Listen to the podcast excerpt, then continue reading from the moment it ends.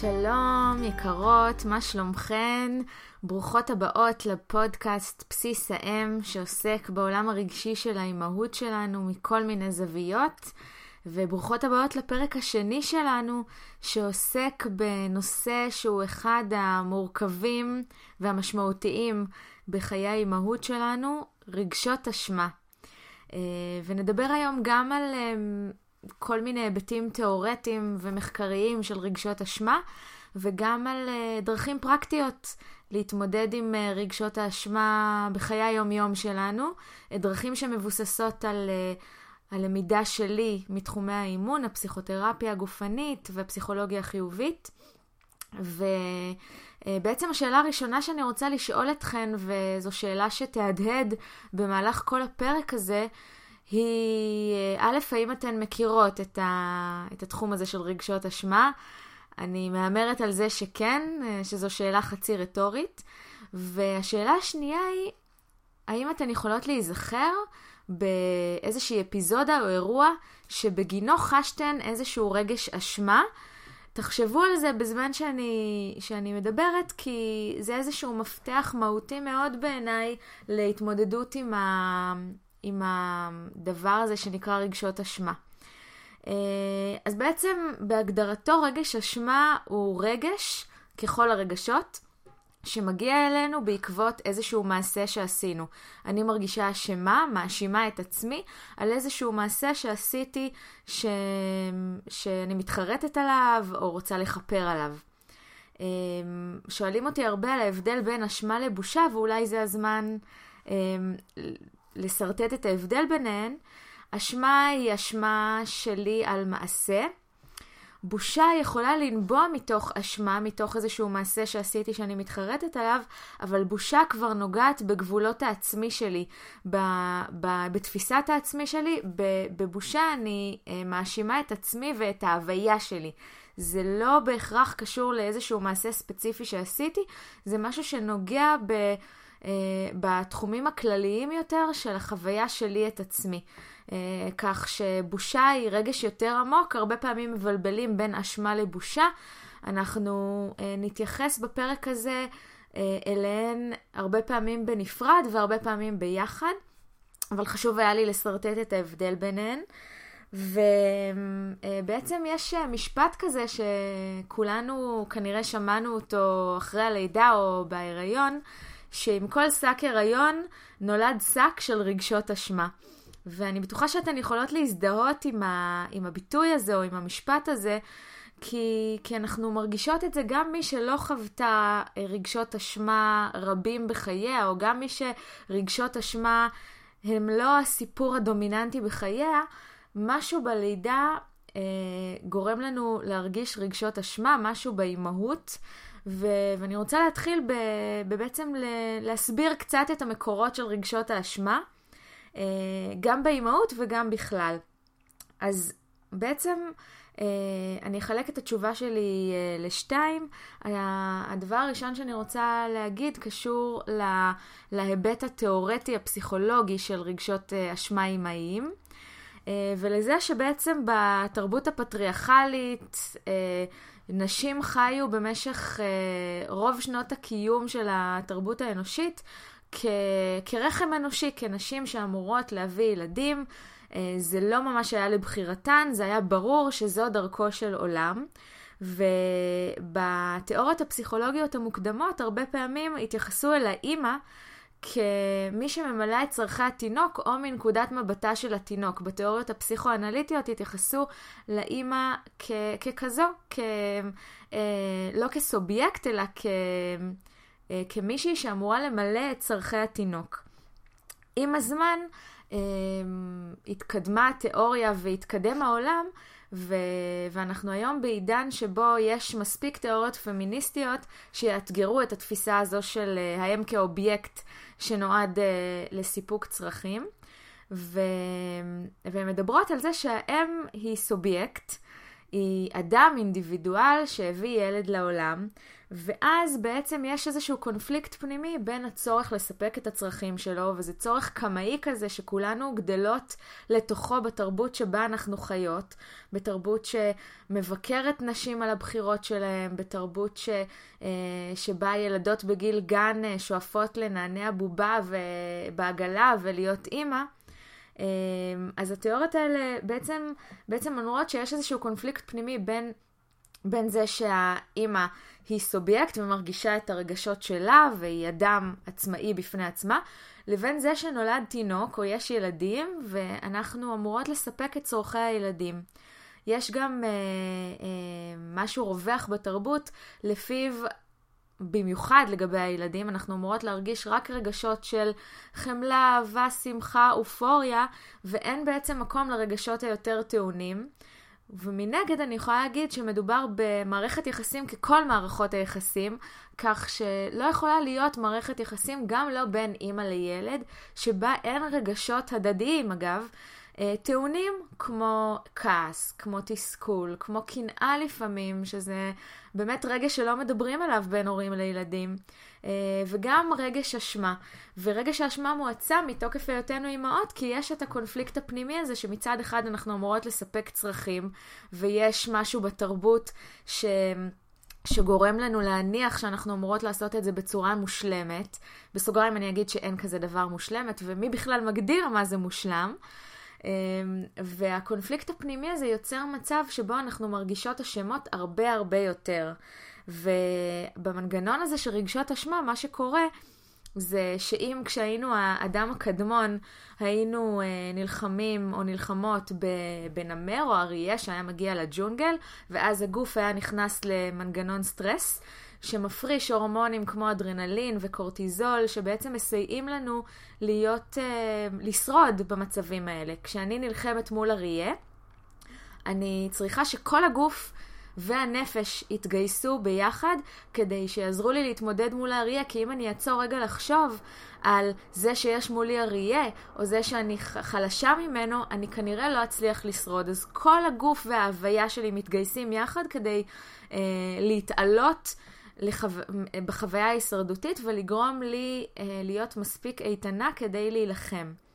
או לברוח. אה, יש מנגנון שנקרא fight flight freeze, שברגע שאנחנו ב- בסטרס, ובתקופת האדם הקדמון הסטרס היה אריה, נמר או כל איום אחר, בעידן המודרני האיום מגיע מכל מיני היבטים והמנגנון הוא אותו מנגנון קדום ראשוני של סטרס.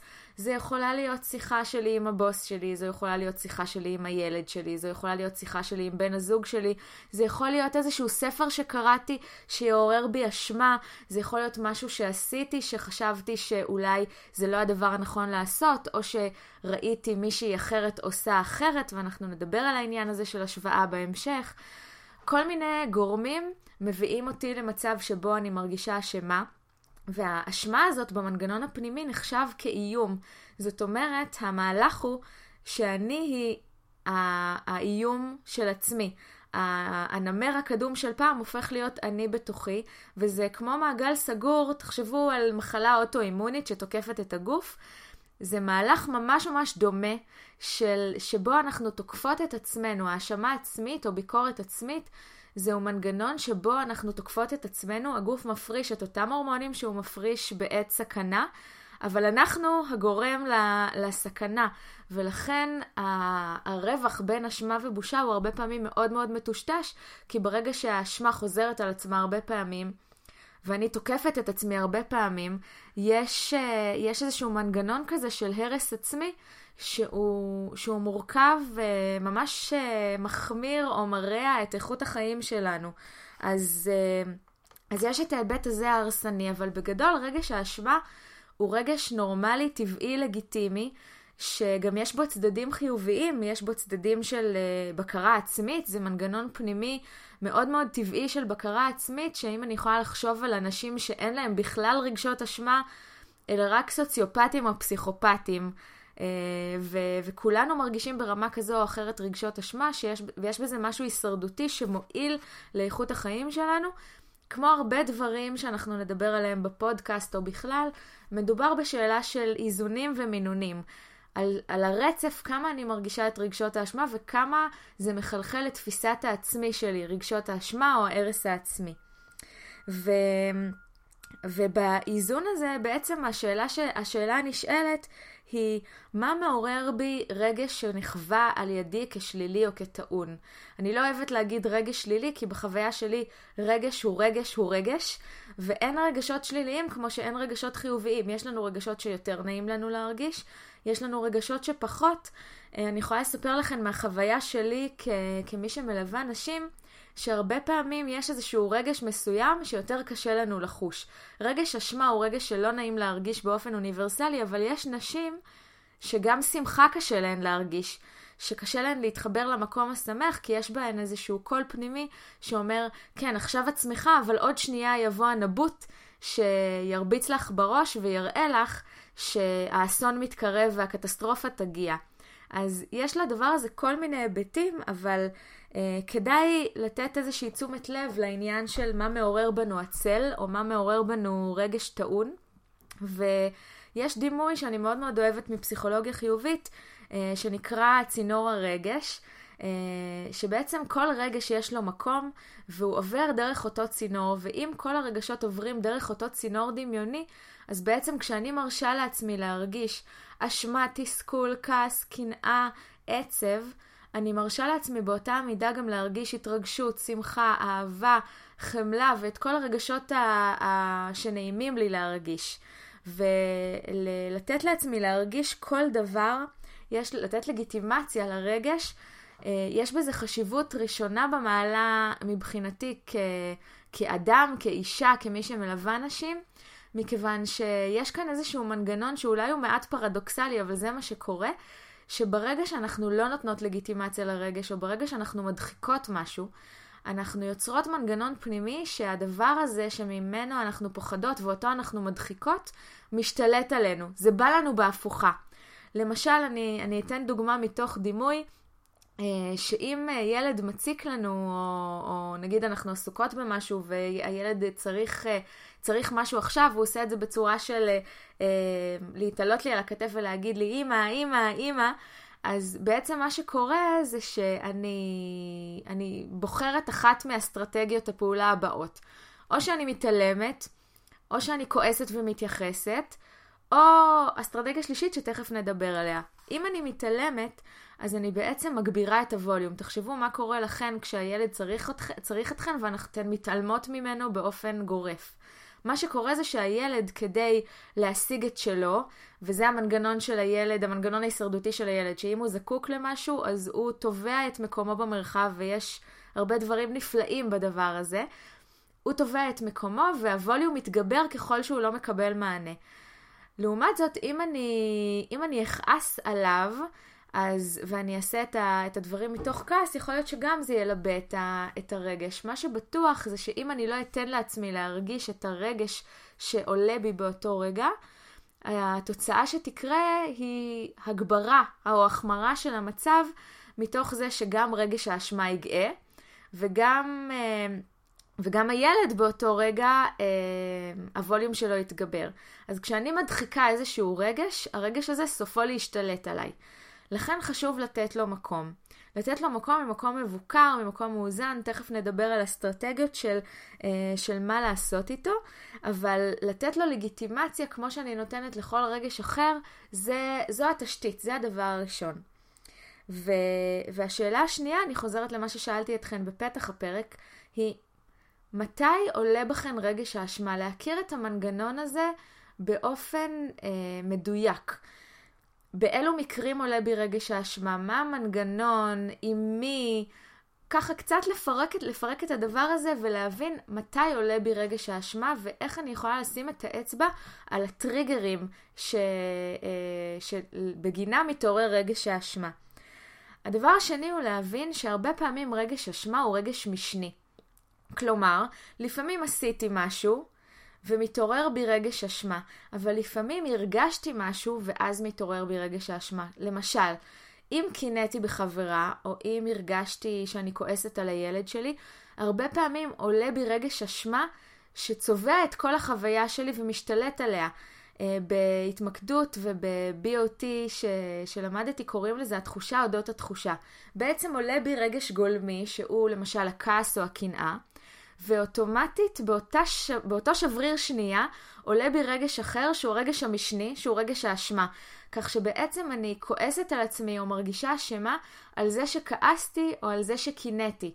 ומה שקורה בהתלבשות הזו, או בתחושה אודות התחושה, או ברגש האשמה מהסגנון הזה, הוא שאני בכלל לא פנויה לתת מענה לרגש הגולמי שעלה בי, שאם אנחנו מסכימות שלכל רגש שיש מקום, אז שורש הסיפור הוא הרגש הזה שעלה בי, הרגש הגולמי שעלה בי באותו רגע.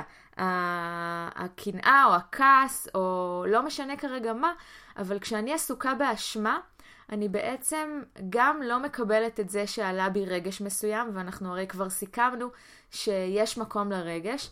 דבר נוסף שאני יכולה להגיד על רגש הוא שאנחנו לא בוחרות אותו. נכון, יש משפט שאוהבים להגיד לנו, את בוחרת להיעלב, את בוחרת לכעוס, את בוחרת להיות עצובה.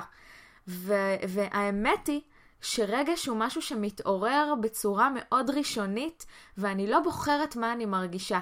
הבחירה נכנסת במקום ההתנהגותי, במקום שבו אני עוצרת ואומרת, אוקיי, אני עכשיו כועסת, אני מרגישה אשמה על זה שכעסתי, ומה אני בוחרת לעשות מכאן ואילך.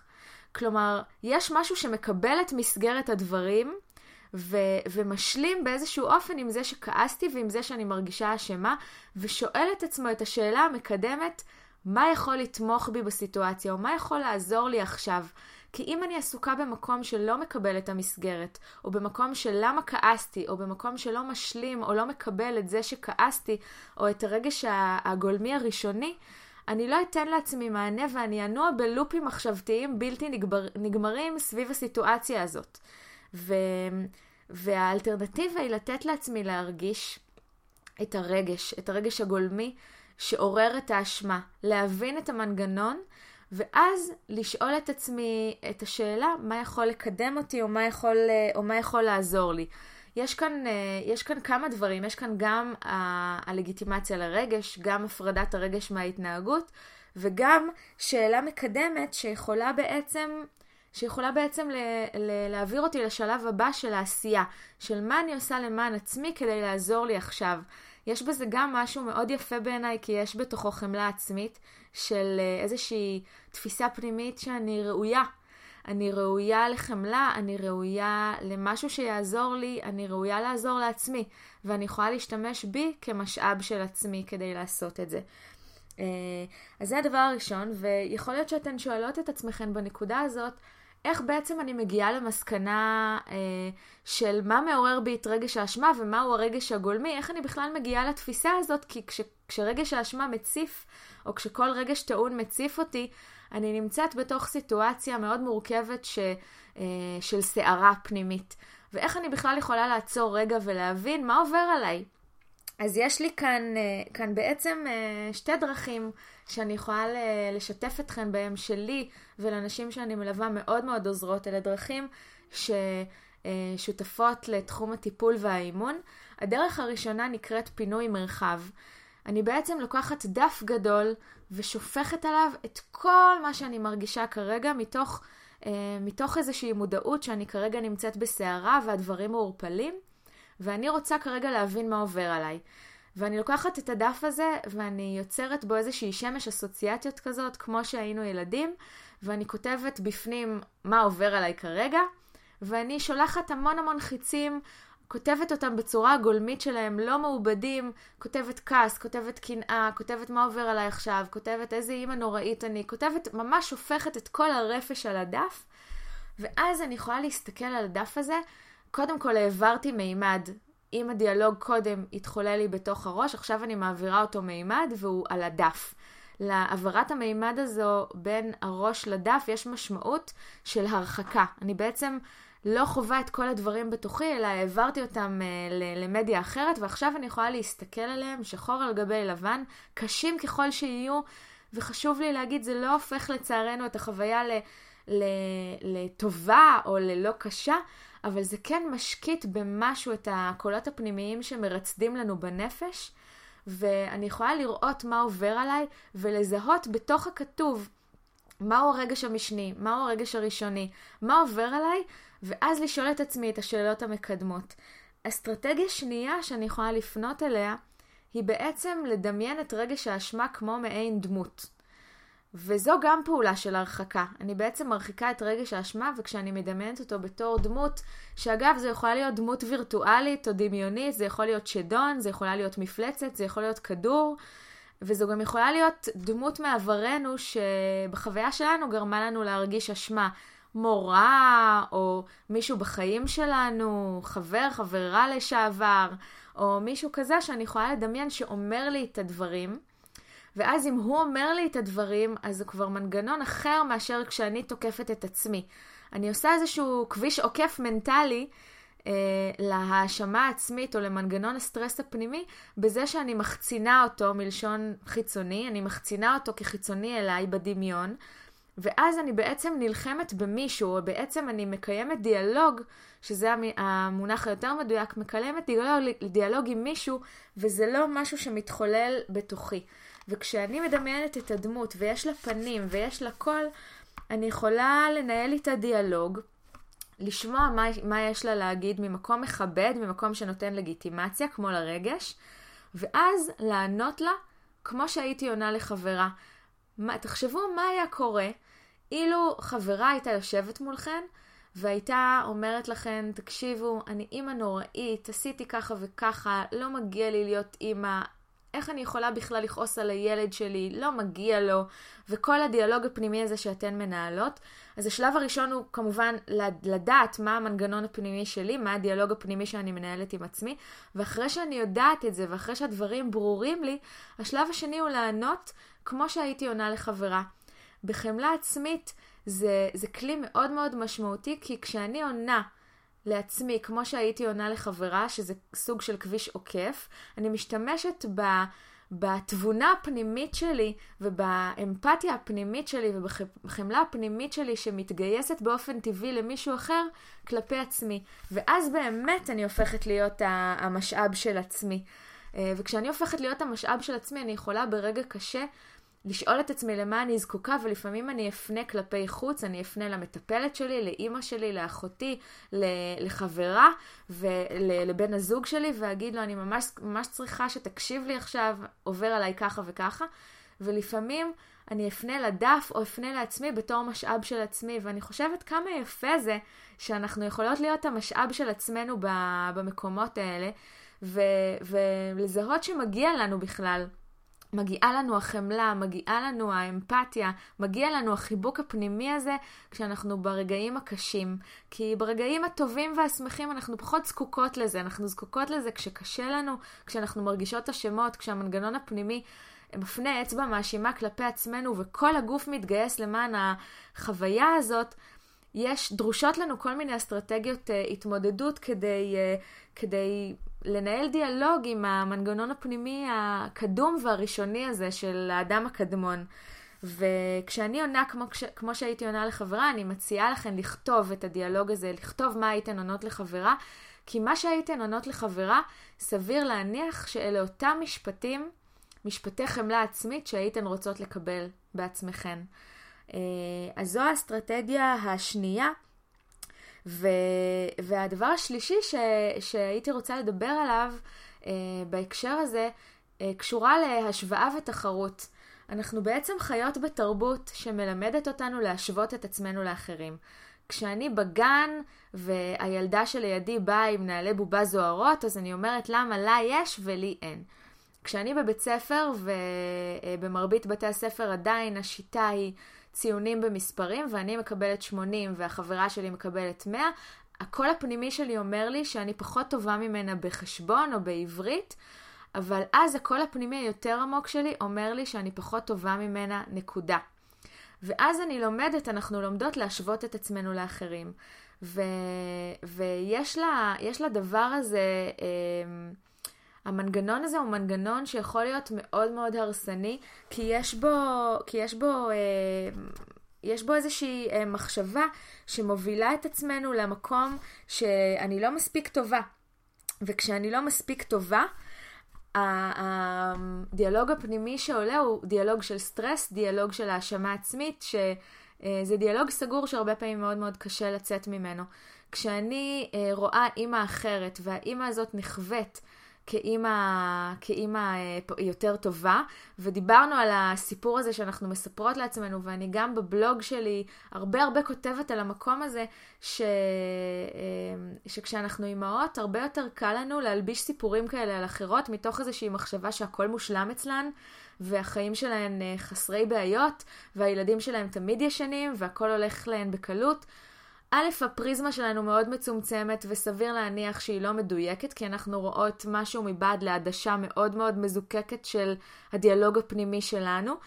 ושנית, אנחנו, כשאנחנו עסוקות בהשוואה לאחרים, אנחנו לא רואות את התהליך הפנימי הזה של עצמנו. דיברתי על זה קצת בפרק הראשון, ואני חוזרת על זה בהקשר לרגשות אשמה, כי אחד הדברים שהכי מזינים את רגשות האשמה הוא ההשוואה לאחרים. וברגע שאני מרפה מההשוואה לאחרים ומשווה את עצמי על, לעצמי על ציר הזמן ומסתכלת על החיים שלי כעל מעין ציר שלפעמים אני נופלת לתוך הבור ולפעמים אני מתרוממת ומכירה גם בדברים הטובים שעשיתי, אפרופו מצד הגאווה מהפרק הקודם, אני יותר פנויה להבין מה התהליך ההתפתחותי שאני עוברת, וכשאני פנויה ורגישה לתהליך הפנימי שאני עוברת, אני גם באופן טבעי פחות עסוקה באחרים, יותר עסוקה בעצמי, ו- וגם פחות מאשימה את עצמי, או גם כשאני אשימה, מאשימה, יש לי קונטרה לבית המשפט הפנימי הזה. אה, אדלר קרא לזה ציר תחרות וציר שיתוף פעולה. בציר שיתוף פעולה אני משווה את עצמי לעצמי, וגם הופכת במובנים מסוימים את ההשוואה להשראה. כלומר, אם ראיתי אימא שמרדימה את התינוק שלה בדרך אה, קסומה ומופלאה בעיניי, או אם ראיתי אימא שמנהלת דיאלוג עם הילדה בת החמש שלה או בת השתים עשרה שלה, ש... שאני אומרת, וואי, ממש קופי ופייסט על הדבר הזה, ומתחילים לתקוף אותי רגשות האשמה או הקנאה, אני יכולה ללכת אליה, וגם בתוך הקשר להגיד, יש לזה כוח מאוד מאוד גדול להגיד בתוך קשר, וואי, אני ממש מקנאה, או וואי, נראה שהכל לך, הולך לך בקלות, כי גם בתוך הקשר אפשר לדבר על זה, ואני מקבלת את הפרספקטיבה האמיתית של מה שקורה עם האדם האחר, וגם יש משהו מאוד מזכך בלהגיד את הדברים כפוש, כפי שהם, וגם לקבל השראה מאחרים, או אם היא יכולה ללמד אותי משהו על הדיאלוג הזה שהיא מנהלת עם הילדה בת החמש שלה, אני יכולה ממש לאמץ את זה, וכמו כל תהליך למידה, ללמוד מניסיון, ה... מניסיון האחר. אם רגשות האשמה בהיבט הזה לא הופכים להיות הרסניים, זה יכול להיות פתח נהדר, וכאן המנגנון ההישרדותי שבהם, והדבר היפה שבהם, והטבעי, אני יכולה ללמוד מאחרים. אני יכולה לספר לכם שאני לומדת המון מאחרים, מקולגות, ממדריכות, ממורות, מספרים. ו, ובסופו של דבר אנחנו הרבה פעמים נשענים על ניסיון, ה, ניסיון האחר. כל הפסיכולוגיה נשענת על, על תיאוריות ומחקרים שעשו אנשים אחרים ועל השראות כאלה, וכשאני במוד של הש, השראה, אני פחות במוד של השוואה, וכדאי לזכור שההשוואות, מתוך זה שזה ב-DNA שלנו כמעט, ההשוואות ימשיכו לקרות, אבל ממש להזכיר לעצמנו באופן אקטיבי שההשוואה יכולה להפוך להשראה ושהפריזמה שלנו מצומצמת ולראות את התהליך הפנימי זה עניין כמו כל דבר ש... שהזמנתי אתכן כאן בפרק הזה. זה עניין של אימון ובהתחלה זה ייראה מאוד מאוד מלאכותי ומאוד מאוד קשה ואנחנו ניפול ונקום ניפול ונקום. ועם הזמן זה יהפוך להיות הקול הפנימי שלנו כמו בדיוק במנגנון הזה כשהקול הפנימי שלי כשקיבלתי 80 היה קול פנימי שאומר אני לא מספיק טובה לאורך זמן, כך הקול הפנימי ההפוך, שבו זה חלק מהתהליך שלי ואני מתאמנת ואני ראויה לחמלה, יהפוך להיות הקול הפנימי שלי. ו... ואני מאחלת לכולנו שהקול הפנימי שלנו יהפוך להיות יותר ויותר קול פנימי של חמלה עצמית וקול פנימי אה, שבמקום מנגנון של, אה, של סטרס, האשמה וביקורת יהפוך להיות יותר ויותר מנגנון של חמלה. ויחד עם זאת, אני רוצה להגיד שאנחנו עוברות דרך מקומות האשמה, ומתוך זה אנחנו מתפתחות. תחשבו על כל רגעי המשבר בחייכן, הרגעים השפלים שאתן יכולות להגיד שהייתם במצבים הכי נמוכים של האשמה וביקורת עצמית. היום בדיעבד אתן יודעות להגיד שמתוך המקומות האלה צמחתן, ואולי זו גם תובנה שאני יכולה להעיר, אה, ש... שגם כשאנחנו חוות רגע קשה ואנחנו לא מצליחות לראות מה התועלת שלו או מה הבסיס להתפתחות, אנחנו יכולות להחזיק את האופק הזה, שיש לדבר הזה איזשהו, איזושהי משמעות, ובסופו של דבר, כשאני אתרומם מהמשבר הזה, אני אבין מה קרה לי שם ואיך זה גורם לי להתפתח. אני לא יודע את זה עכשיו. ברגע האמת אני לא יודע מה לי, מה יגרום לי להתפתח או איך אני אגיע לרמת ההתפתחות הבאה שלי, אבל אני יודעת שמהמשבר הזה אני אצמח. ויש באמירה הזאת המון המון אה, המון המון כוח. אה, והדבר האחרון שהזכרנו הוא באמת השאלות המקדמות, לשאול את עצמי בסיטואציה אחרי שהבנתי למה אני זקוקה וממש לענות לעצמי, לתת לי מענה. האם אני זקוקה לשיחת טלפון? האם אני זקוקה ללשבת לכתוב? האם אני זקוקה לכמה דקות עם עצמי? האם אני זקוקה ל- לחפש איזשהו ליווי? האם אני זקוקה ל- אה, לרגע לשתות עם עצמי כוס מים ולנשום? כל אחת והמנגנון שלה, ולפעמים גם דקה אחת של עצירה יכולה לעשות את ההבדל ו- ולתת לנו מענה במקומות שהלופים הפנימיים הדוקרים האלה לא יכולים לתת לנו מענה. אה, אז, אה, אז, אז אנחנו ככה מסיימות את הפרק הגדוש הזה על רגשות אשמה. אני מקווה ש, שזה בולט, שהנושא הזה הוא סופר סופר קרוב לליבי. אני מכירה את רגשות האשמה האלה מקרוב קרוב קרוב, ואני הרבה פעמים מרגישה רגשות אשמה גם עכשיו עם כל הכלים, אבל אני כן יכולה להגיד לכם מניסיון אישי, שככל שמתרגלים את הכלים האלה, כך אה, רגשות האשמה מתמעטים קצת. וכך אנחנו נוכל להתמודד איתם בצורה הרבה יותר חומלת, גם מול עצמנו וגם מול אחרים.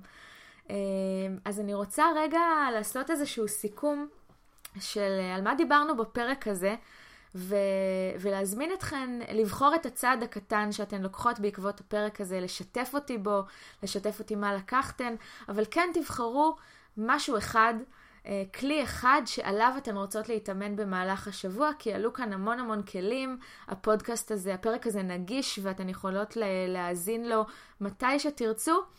הדרך אה, לעשייה עוברת דרך ההתמקדות בצעד הראשון הזה, ש, שמניע את התנועה. אז תבחרו את הצעד הראשון הזה, ואני ממש אשמח אם תשתפו אותי. בעצם מה שעברנו בפרק הזה הוא אה, להבין למה רגשות אשמה הם דבר טבעי. דבר שהרבה פעמים מפתח אותנו וגורם, אה, משפר אה, את ההתנהגויות שלנו, משפר אמפתיה וחמלה תרבותית ואנושית. דיברנו קצת על תיאוריות של אשמה, תיאוריות פסיכולוגיות של אשמה. דיברנו על, על מה מעורר בנו הצל, מה מעוררים בנו רגשות טעונים באופן כללי. דיברנו על זה שהרבה פעמים האשמה הוא רגש משני, שעולה איזשהו רגש אחר ומיד מתלבש עליו רגש האשמה, וכמה חשוב זה לתת uh, מקום לרגש הגולמי שעולה בנו. Uh, דיברנו על זה שאנחנו לא בוחרות מה להרגיש, אלא אנחנו בוחרות מה לעשות עם זה, או איך להתנהג, על הפרדת הרגש מההתנהגות, זה סופר סופר חשוב. דיברנו על קבלת המסגרת, על להכיר ברגש האשמה ולהכיר ברגש הגולמי, ומתוך זה לצאת הלאה. אה, דיברנו על איך לאבד את רגשות האשמה, על איך להבין מהו הרגש הגולמי, מהו הרגש המשני, איך להבין מה עובר עליי ברגע של הצפה, ברגע של, אה, ברגע קשה, ברגע שאני בתוך לופ פנימי, שאני לא יודעת מה עובר עליי חוץ מסערה. אה, דיברנו על פינוי מרחב, על להעביר מדיה בין הראש לדף, והאסטרטגיה השנייה היא לדמיין את רגש האשמה כמו דמות. שדון או דמות אחרת אה, שאני מכירה מהחיים שלי, דמות של בן אדם. דיברנו על uh, לקיים איתו דיאלוג ולהקשיב לו, לזהות את רגש האשמה וממש להקשיב למילים המדויקות שלו, ובשלב השני לענות לו כמו שהייתי עונה לחברה. ודיברנו על השאלות המקדמות כמו מה יעזור לי, מה יתמוך בי, לקחת דקה ולתת לעצמי תשובה על, ה, על השאלה המקדמת הזאת שיכולה uh, לעזור לי להיות בחמלה עצמית. ו... ו... לאפשר לעצמי את, ה, את המענה לדבר הזה. והדבר האחרון שדיברנו עליו הוא על השוואה והשראה, על ציר תחרות וציר שיתוף פעולה. כמה משמעותי זה לתת מקום לתהליך שלנו אה, במקום להשוות לאחרים, כמה משמעותי זה כש, כשאני משווה לאחרים, אה, לנסות לראות איפה אני יכולה בתוך הקשר לדבר על ההשוואה הזאת, איפה אני יכולה לשאוב השראה ואיפה אני יכולה לזהות את המקומות ההרסניים של התחרות ולעשות איזשהו מהלך אחר, שלפעמים הוא מהלך קטן אבל מאוד מאוד משמעותי ומשפר את החוויה. אה, אז זה הסיכום, כמו תמיד, אני הכי הכי אשמח אם תשתפו אותי, ואני מאחלת אה, שבועיים של תרגול ועשייה סביב אה, רגשות אשמה וחמלה עצמית, ושבית המשפט הפנימי יעבוד קצת פחות קשה בשבועיים הקרובים. אני כאן לשירותכן, לשמוע, להאזין, להתייעץ, לשתף, להעלות רעיונות, פידבקים על הפודקאסט. ואני מאחלת לכם המשך יום נעים, ונתראה בפרק הבא. ביי ביי.